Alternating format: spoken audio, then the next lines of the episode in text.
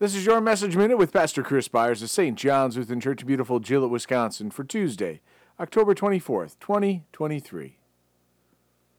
Who is it that overcomes the world except the one who believes that Jesus is the Son of God? 1 John 5, verse 5. The greatest gift that God has given us is belief. Sometimes we may think that this is something that we have by our own will.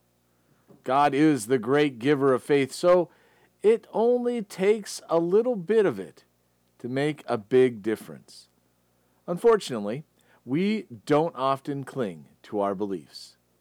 The reason for this is that though God is a rational God, it is seen in the world that to believe is not rational, because it is not from ourselves but from God. It is something to which we cling and not produce. It's trusting in something that is from outside of ourselves. Too often, this is clear when we have nothing more to which we may cling. This causes us so much unnecessary pain.